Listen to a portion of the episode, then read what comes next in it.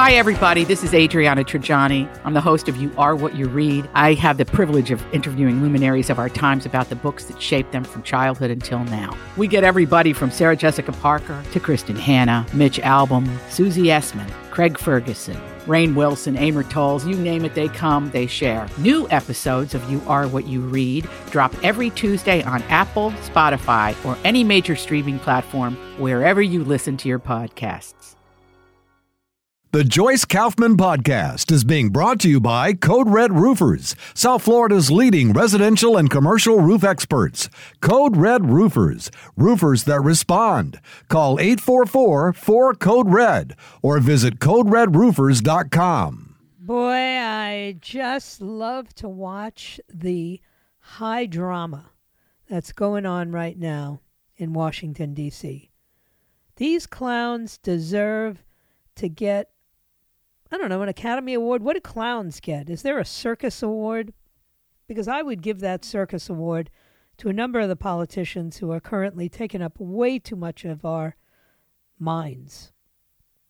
They don't take a lot of space up in my head. I refuse to allow them to live there rent free. But I can see that they are driving the majority of people out of their minds. When you got headlines calling you know, the fight between Mike Pence and Donald Trump, a mega divorce ugly. And uh, really, I mean, is this news? Somebody tell me that this is news that Mike Pence and Donald Trump are on the outs. They've been on the outs since January, January 6th, actually, to be exact. And yet now it's a headline? Oh, and the other big headline DeSantis finally admits that Donald Trump lost the election because Joe Biden is in the White House.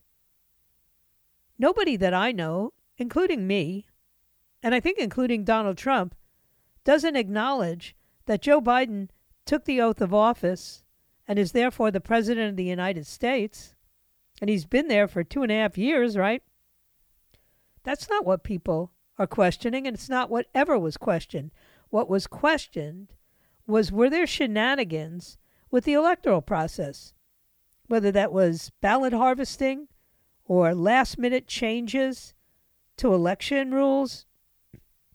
That's the question, not whether or not Joe Biden won and Donald Trump lost. Although I have very particular feelings about that as well. So that Ron DeSantis finally admits that Joe Biden is the president and Donald Trump is not? That's a headline. You know, judge to gag Trump. That's a headline.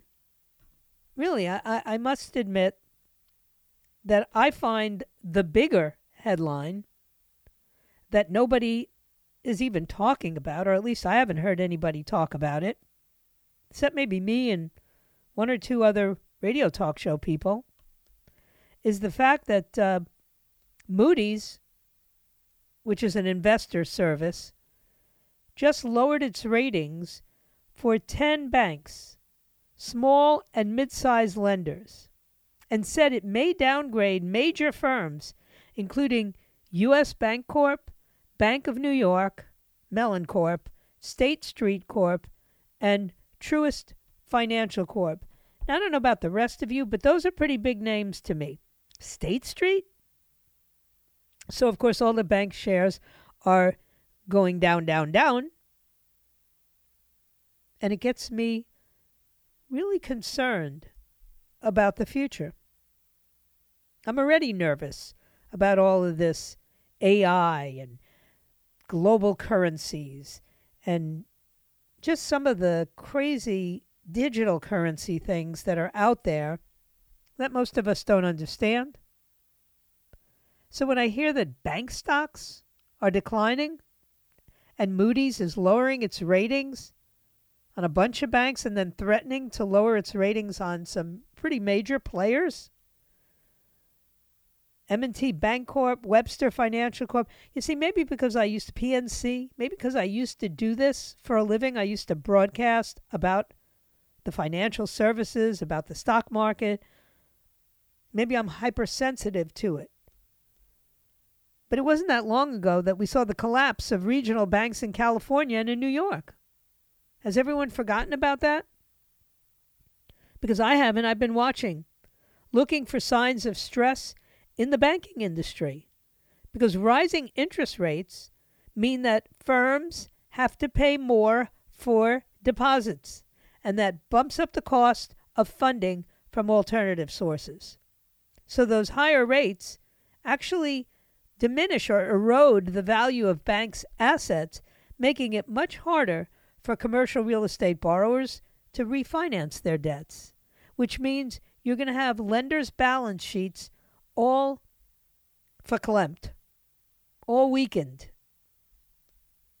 Rising funding costs and declining income metrics will erode profitability, which is the first buffer against losses. That's what Moody's wrote today, explaining why they did what they did. Asset risk is rising, in particular for small and mid sized banks with large CRE exposures. So a lot of banks have stopped loaning money because that preserves capital. But when you do that, you may slow down the mix of loans, but what you're going to get are more assets in higher yielding instruments. That's what Moody's is telling you. Only they're telling it to you in financial speak, and I'm trying to break it down. Banks that depend on higher levels of uninsured deposits, like we saw with the uh, banks in California, Silicon Valley, what we saw was when you have a lot of uninsured deposits, you're very exposed to any kind of pressure out there, especially banks with high levels of fixed rate securities and loans. Look, I hate to talk about this stuff because I know for many people it just you get that glazed look and you don't understand what I'm talking about. Let me just sum it up for you. The commercial real estate crisis hasn't even begun yet. When you're going to see the stress, and it's going to be mostly in the regional banking system, will be probably in October or November of this year. And that'll bring down a whole bunch of banks that have way too much exposure to commercial real estate. And I can't tell you what that's going to look like, but I don't think it's going to look good. And I think that's why the mainstream media is not talking about this because they're all in cahoots with the Biden administration. Hey, everything is fine. Look over here at the shiny thing. Today they pulled out a new shiny thing and they were waving it around in front of all the big outlets, whether it was the television news outlets or the print outlets. It's right there. It's something shiny. And they love parading it around. And they hope that most Americans will pay absolutely no attention to what's really going on. Well, how could you if you don't know what's really going on? I'm more afraid of non information than I am of misinformation. So, what does the Biden administration do? Why, they get out in front and they talk about the economy and how great it is. Right. He's got a visit to three Western states today. This is President Biden. And he's going to, invi- I think he actually started yesterday. But he's going to invigorate his reelection bid by highlighting all these economic gains and, and, and funding for these new infrastructure projects. He went to New Mexico and Utah, and of course, the key electoral battleground of Arizona. And he's trying to talk up his inco- economy, his Bidenomics, as he calls it.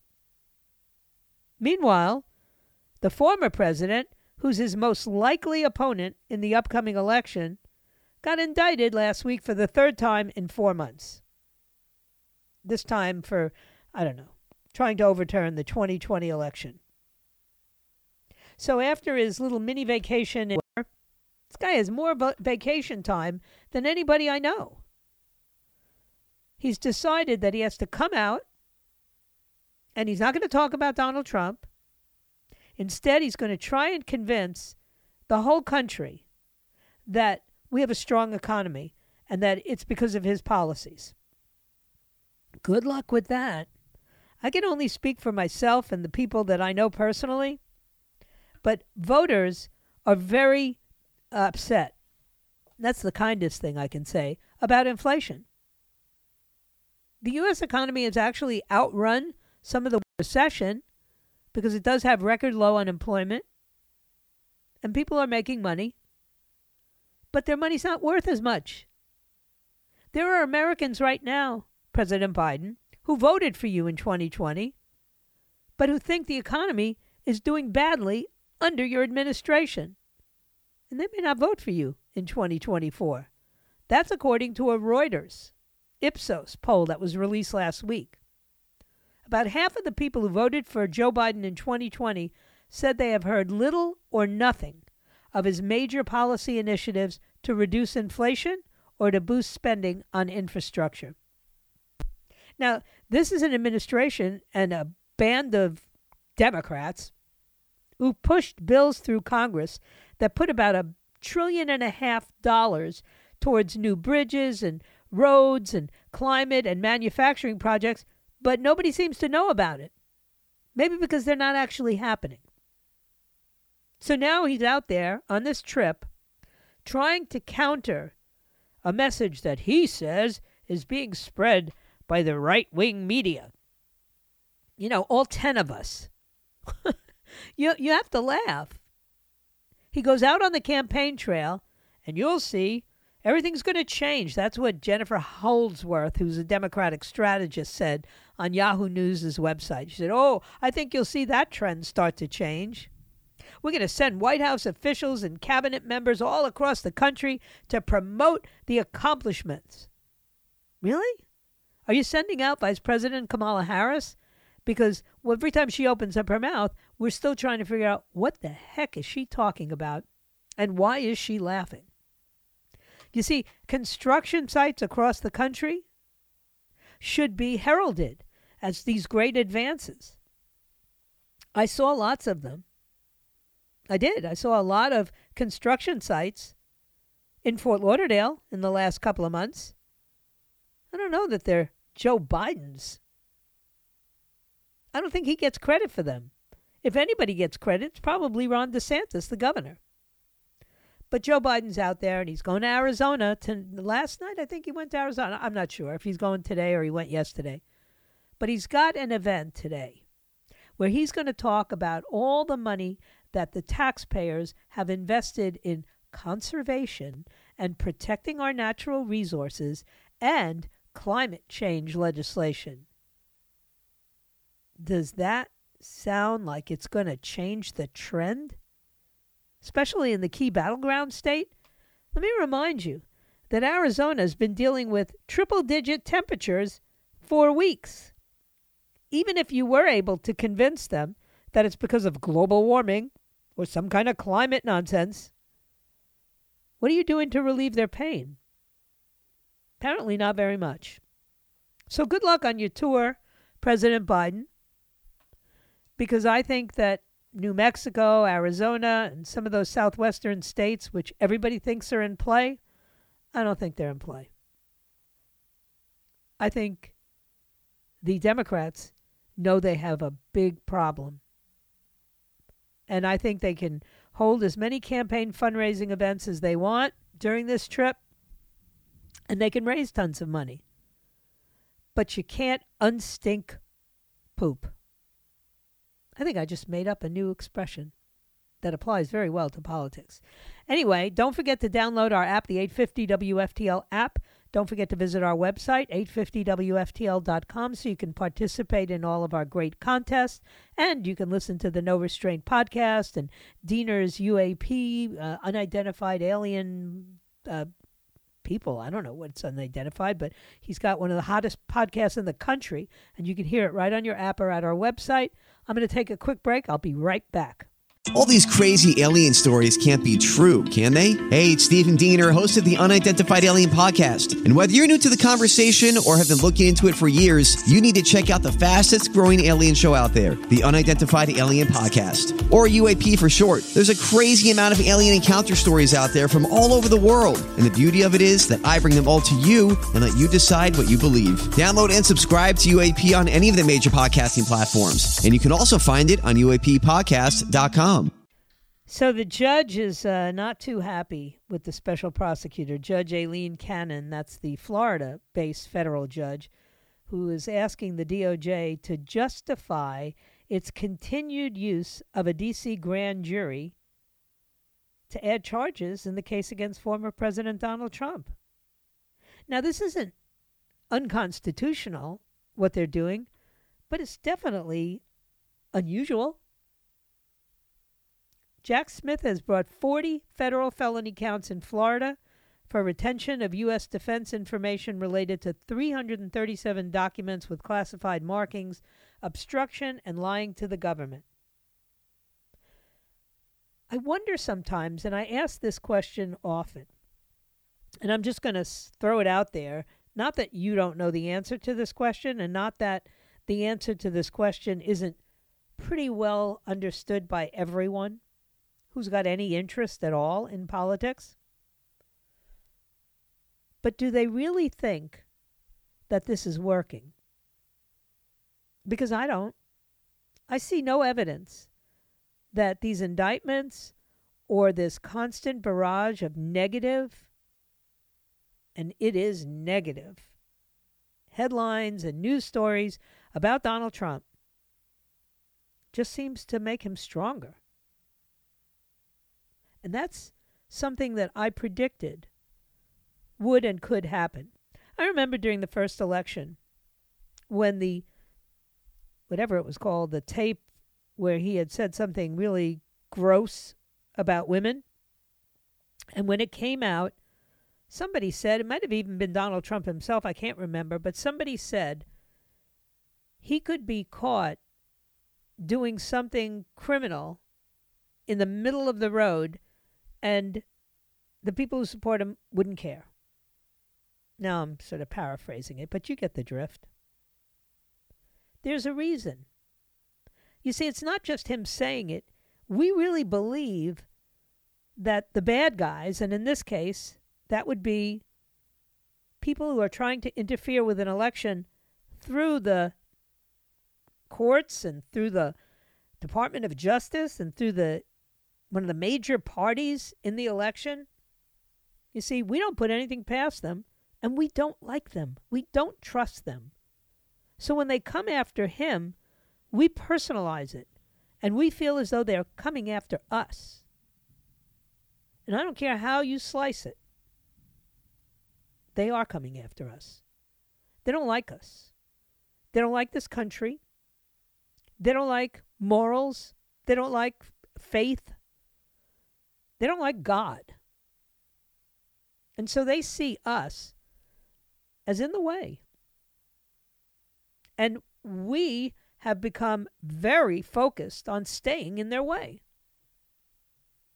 I was listening to, I guess it was a podcast, which is one of my newest addictions. I know everybody else watches and binge watches on television.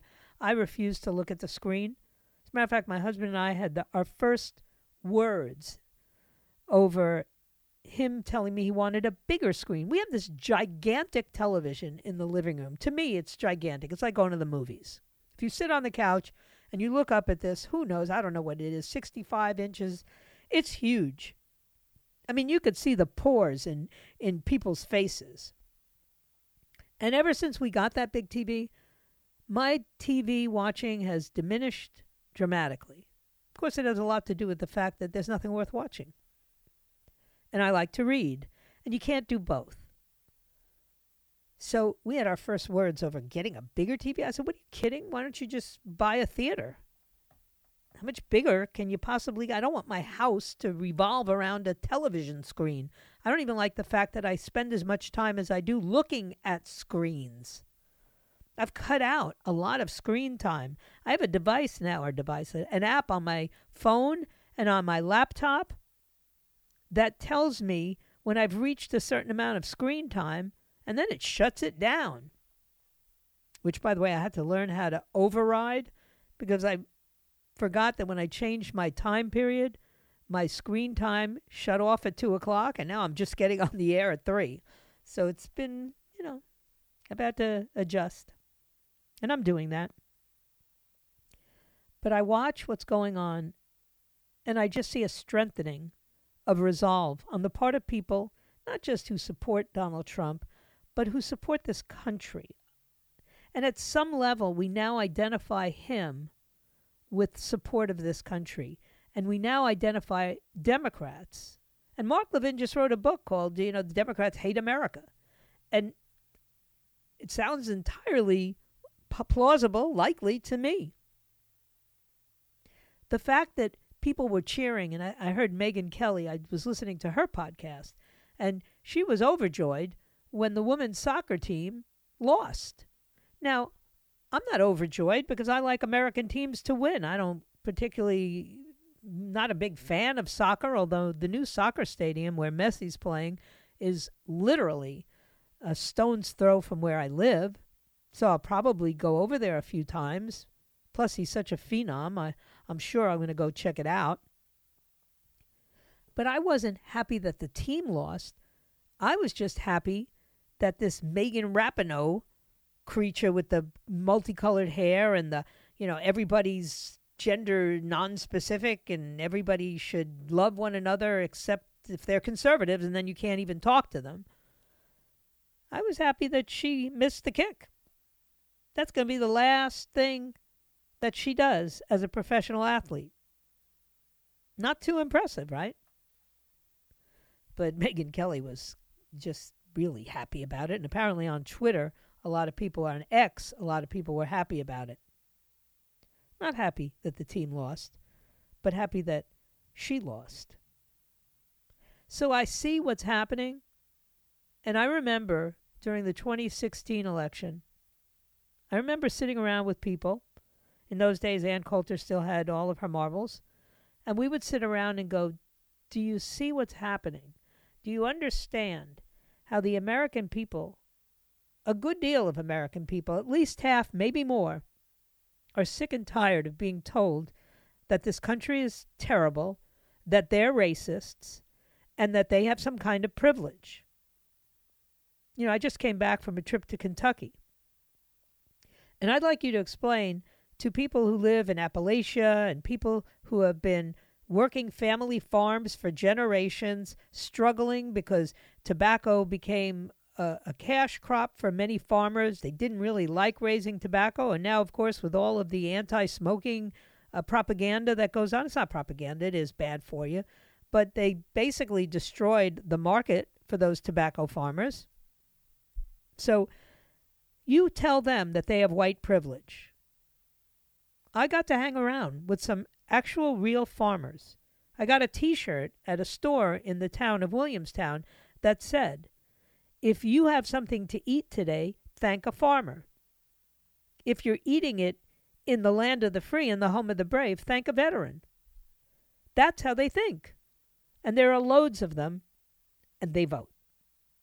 So I had this feeling back in 2016 that this undercurrent, the awakening of the sleeping giant, was taking place, and that for some insane reason, because at the time I couldn't really articulate why it was Donald Trump that tapped into this, but for some reason he did. He tapped into the frustration, and it propelled him to the presidency.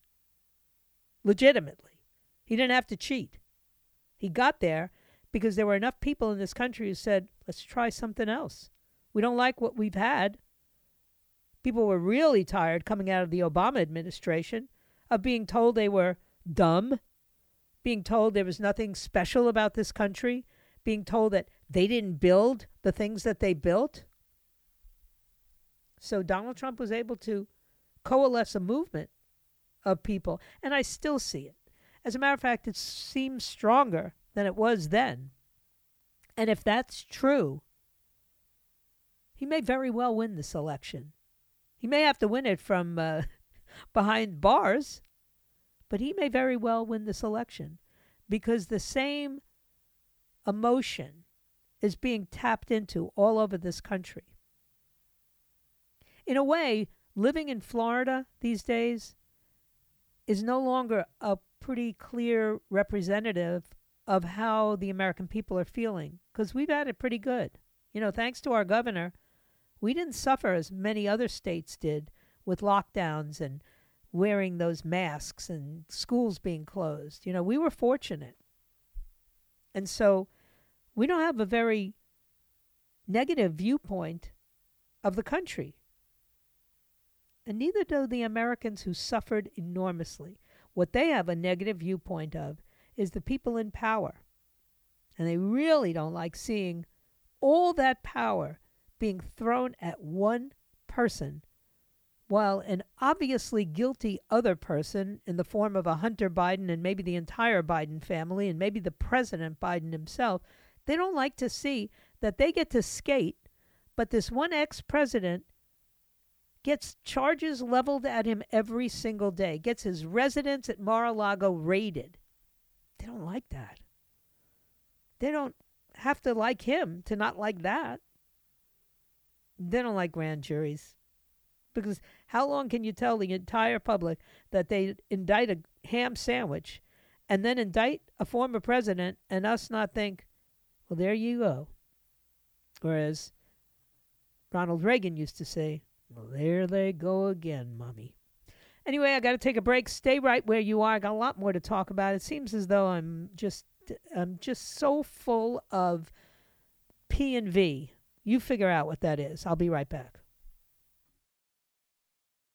So there was kind of a cool article in Axios about the Google trends for two searches, either Donald Trump or indictment.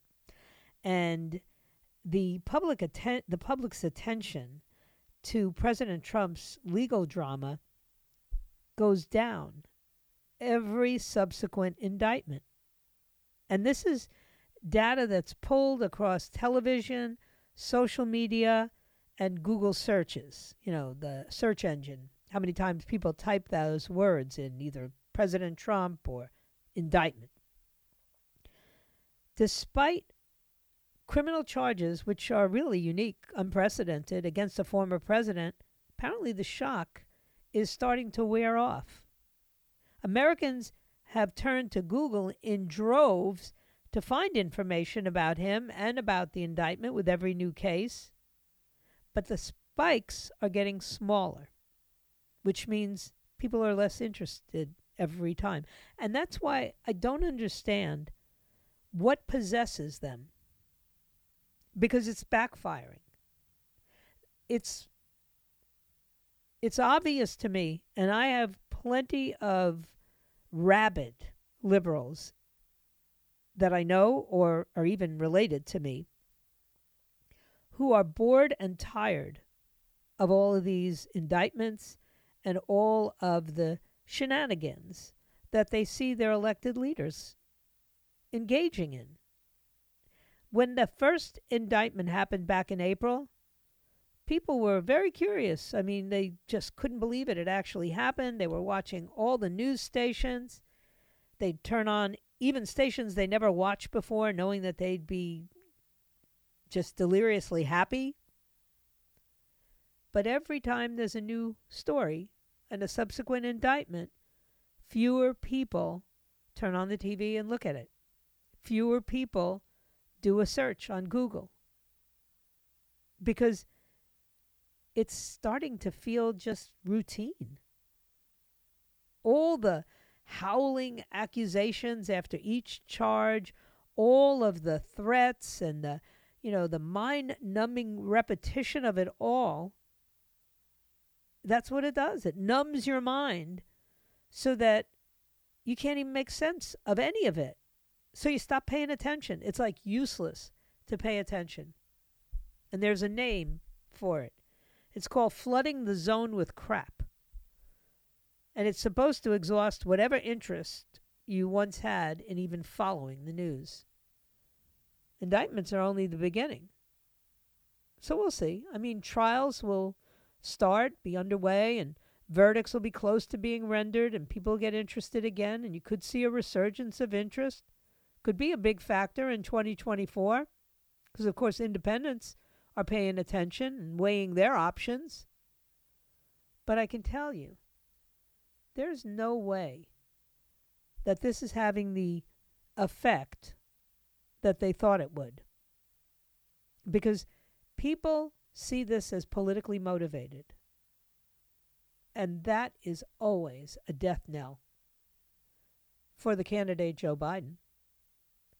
And the people who support Donald Trump, like me, we may not tune out all the bad news. You know, contrary to what some of my friends believe, I read it. I hear about it. I follow some authors who are negative about Trump. But there's something that sort of happens inside my brain, and I think it happens inside the brains of a lot of people. And I think to myself, so what? Okay.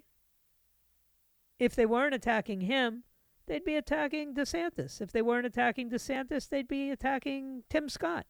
They're not going to stop attacking anybody they perceive of as not being down with their insanity. Their absolute commitment to stuff that turns the stomach of most Americans. You don't have to be a conservative to think that lopping off preteen breasts is child abuse. You don't have to be a conservative to think that having drag queens reading stories to six year olds is inappropriate. Those are not conservative issues. So, what they don't understand is people end up fleeing further right than they probably would have. If you keep diminishing the value of faith, the value of family, because you know that's what communists do. They don't want you to have a religion, they don't want you to have a nuclear family. Remember, that's part of Rules for Radicals, part of the Communist Manifesto. It's part of all of the ideas that BLM was promoting. There's no such thing as value to a nuclear family. A family can look like anything you say it can look like. Heather can have two moms or two dads. Heather can have three moms and two dads. Any combination is supposed to be okay. Well, most Americans don't think that. And you don't have to be a Trump supporter to think that telling a little kid you get to pick your gender is a good idea. I didn't let my little kids pick their dinner. I barely let them pick their own clothing because they had some strange taste. So Am I really supposed to let them pick their gender when I know darn well what their gender is? I've known since the moment of birth. Now, I didn't know what gender they preferred having relations with, but that's a whole other subject. And we have basically told people who identify as gay that if only you were born in this era, you wouldn't identify as gay, you would just identify as the opposite gender. How demeaning and demoralizing to the entire LGB population. Now, you're supposed to feel guilty about being a man who likes men or a girl who likes girls. Instead, you should have some sort of radical surgery. it's just, look, even people that we never saw getting along together are getting along now.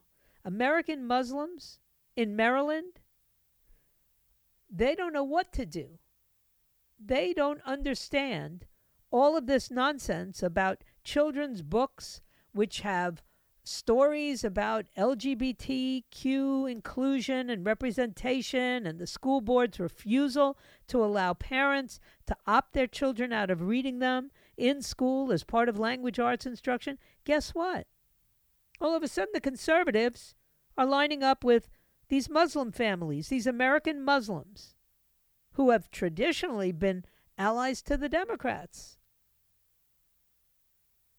It's strange bedfellows, to say the least. But that's what's happening.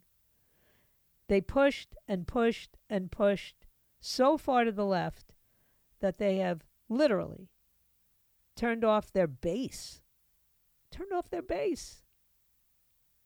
Now, I should be happy about that, but it just seems so unreal to me. Can they really be that stupid? Anyway, don't forget, coming up after me is Erick Erickson, and then all the great hosts and the evening and overnight, and then Jen and Bill will be back with the South Florida Morning Show, leading into Brian Kilmeade, leading into the one and only Dan Bongino, after which I get back. So I still have one segment left today. You stay right where you are. I don't know. You know, every time I think that uh, I understand what uh, Florida Governor Ron DeSantis was thinking when he decided to enter this race, I see some other news story that just convinces me he was listening to the wrong people. I don't know who those people were, but when I find out, I'm seriously going to have some words for them. He just replaced his campaign manager again. He's now put his chief of staff, his governor chief of staff, James Ut- Uthmeier, out there as campaign manager, while Generra Peck is now going to become the chief strategist on the campaign. Now, Peck was the one who helped him win re election with a substantial number, blowout, really. But uh, she, of course, now the subject of all kinds of criticism from all the DeSantis advisors and donors because the money has dried up. His campaign is stalled. He's twice cut staff and expenses. He's retooled his press strategy to make him more available to the mainstream media. But the donors and a lot of the uh, out- advisors aren't satisfied. So last week, he wanted to see if the you know if Uthmeier, his chief of staff, had a plan to fix it. And of course, he then hired him. It's not a reboot, he says. Of course, it's a reboot. And you can't afford to keep rebooting. That's just insane.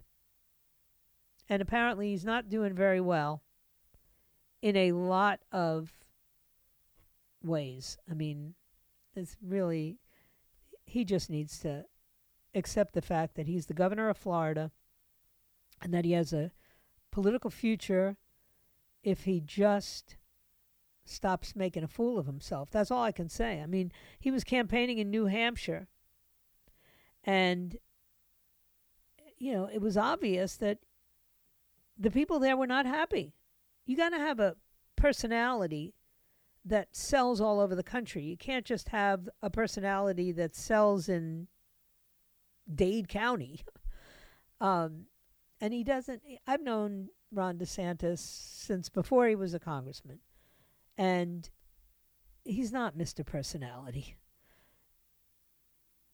And he's losing. And I predicted that. And I know everybody was angry with me. But you just you don't need to be an analyst to see that this was not the right time and that he could have conceivably look when people jump the gun as I think he did, and try to run for the presidency, their political futures are very questionable. People don't forget that too easily. And what do you do? Run for the Senate? What do you do at this point? He's already been a congressman. He's already been a governor of a major state, did extremely well as both. Run for the Senate? Who's he going to go up against? Rubio? Scott? So, ostensibly, he now has to wait until 2028 to run for the presidency again. Does anybody believe that the rest of the country, or even us here in Florida, will remember him in 2028? Maybe it's better if we don't. That's all I know. He's just not likable. He's a good governor, but just not a likable guy. And uh, we'll see what happens in these primary states. It'll be very telling. So I, I hold out hope It's not the end of the DeSantis campaign, but when Vivek Ramaswamy is uh, tied with Ron DeSantis, that's not a good look for Ron and the donors. So I thank you for your time this time. Until next time, my plan is to be back here in front of this microphone at 3 o'clock tomorrow, if it be His will and He delays His coming. Remember, what lies behind us and what lies ahead of us are tiny matters compared to what lies within us. So wherever you are, just be yourself. Everybody else is taken. And then, of course, as I always say, may God bless you and may God bless the United States of America. See you tomorrow. The Joyce Kaufman podcast has been brought to you by Code Red Roofers, South Florida's leading residential and commercial roof experts. Code Red Roofers, roofers that respond. Call 844 4 Code Red or visit CodeRedRoofers.com.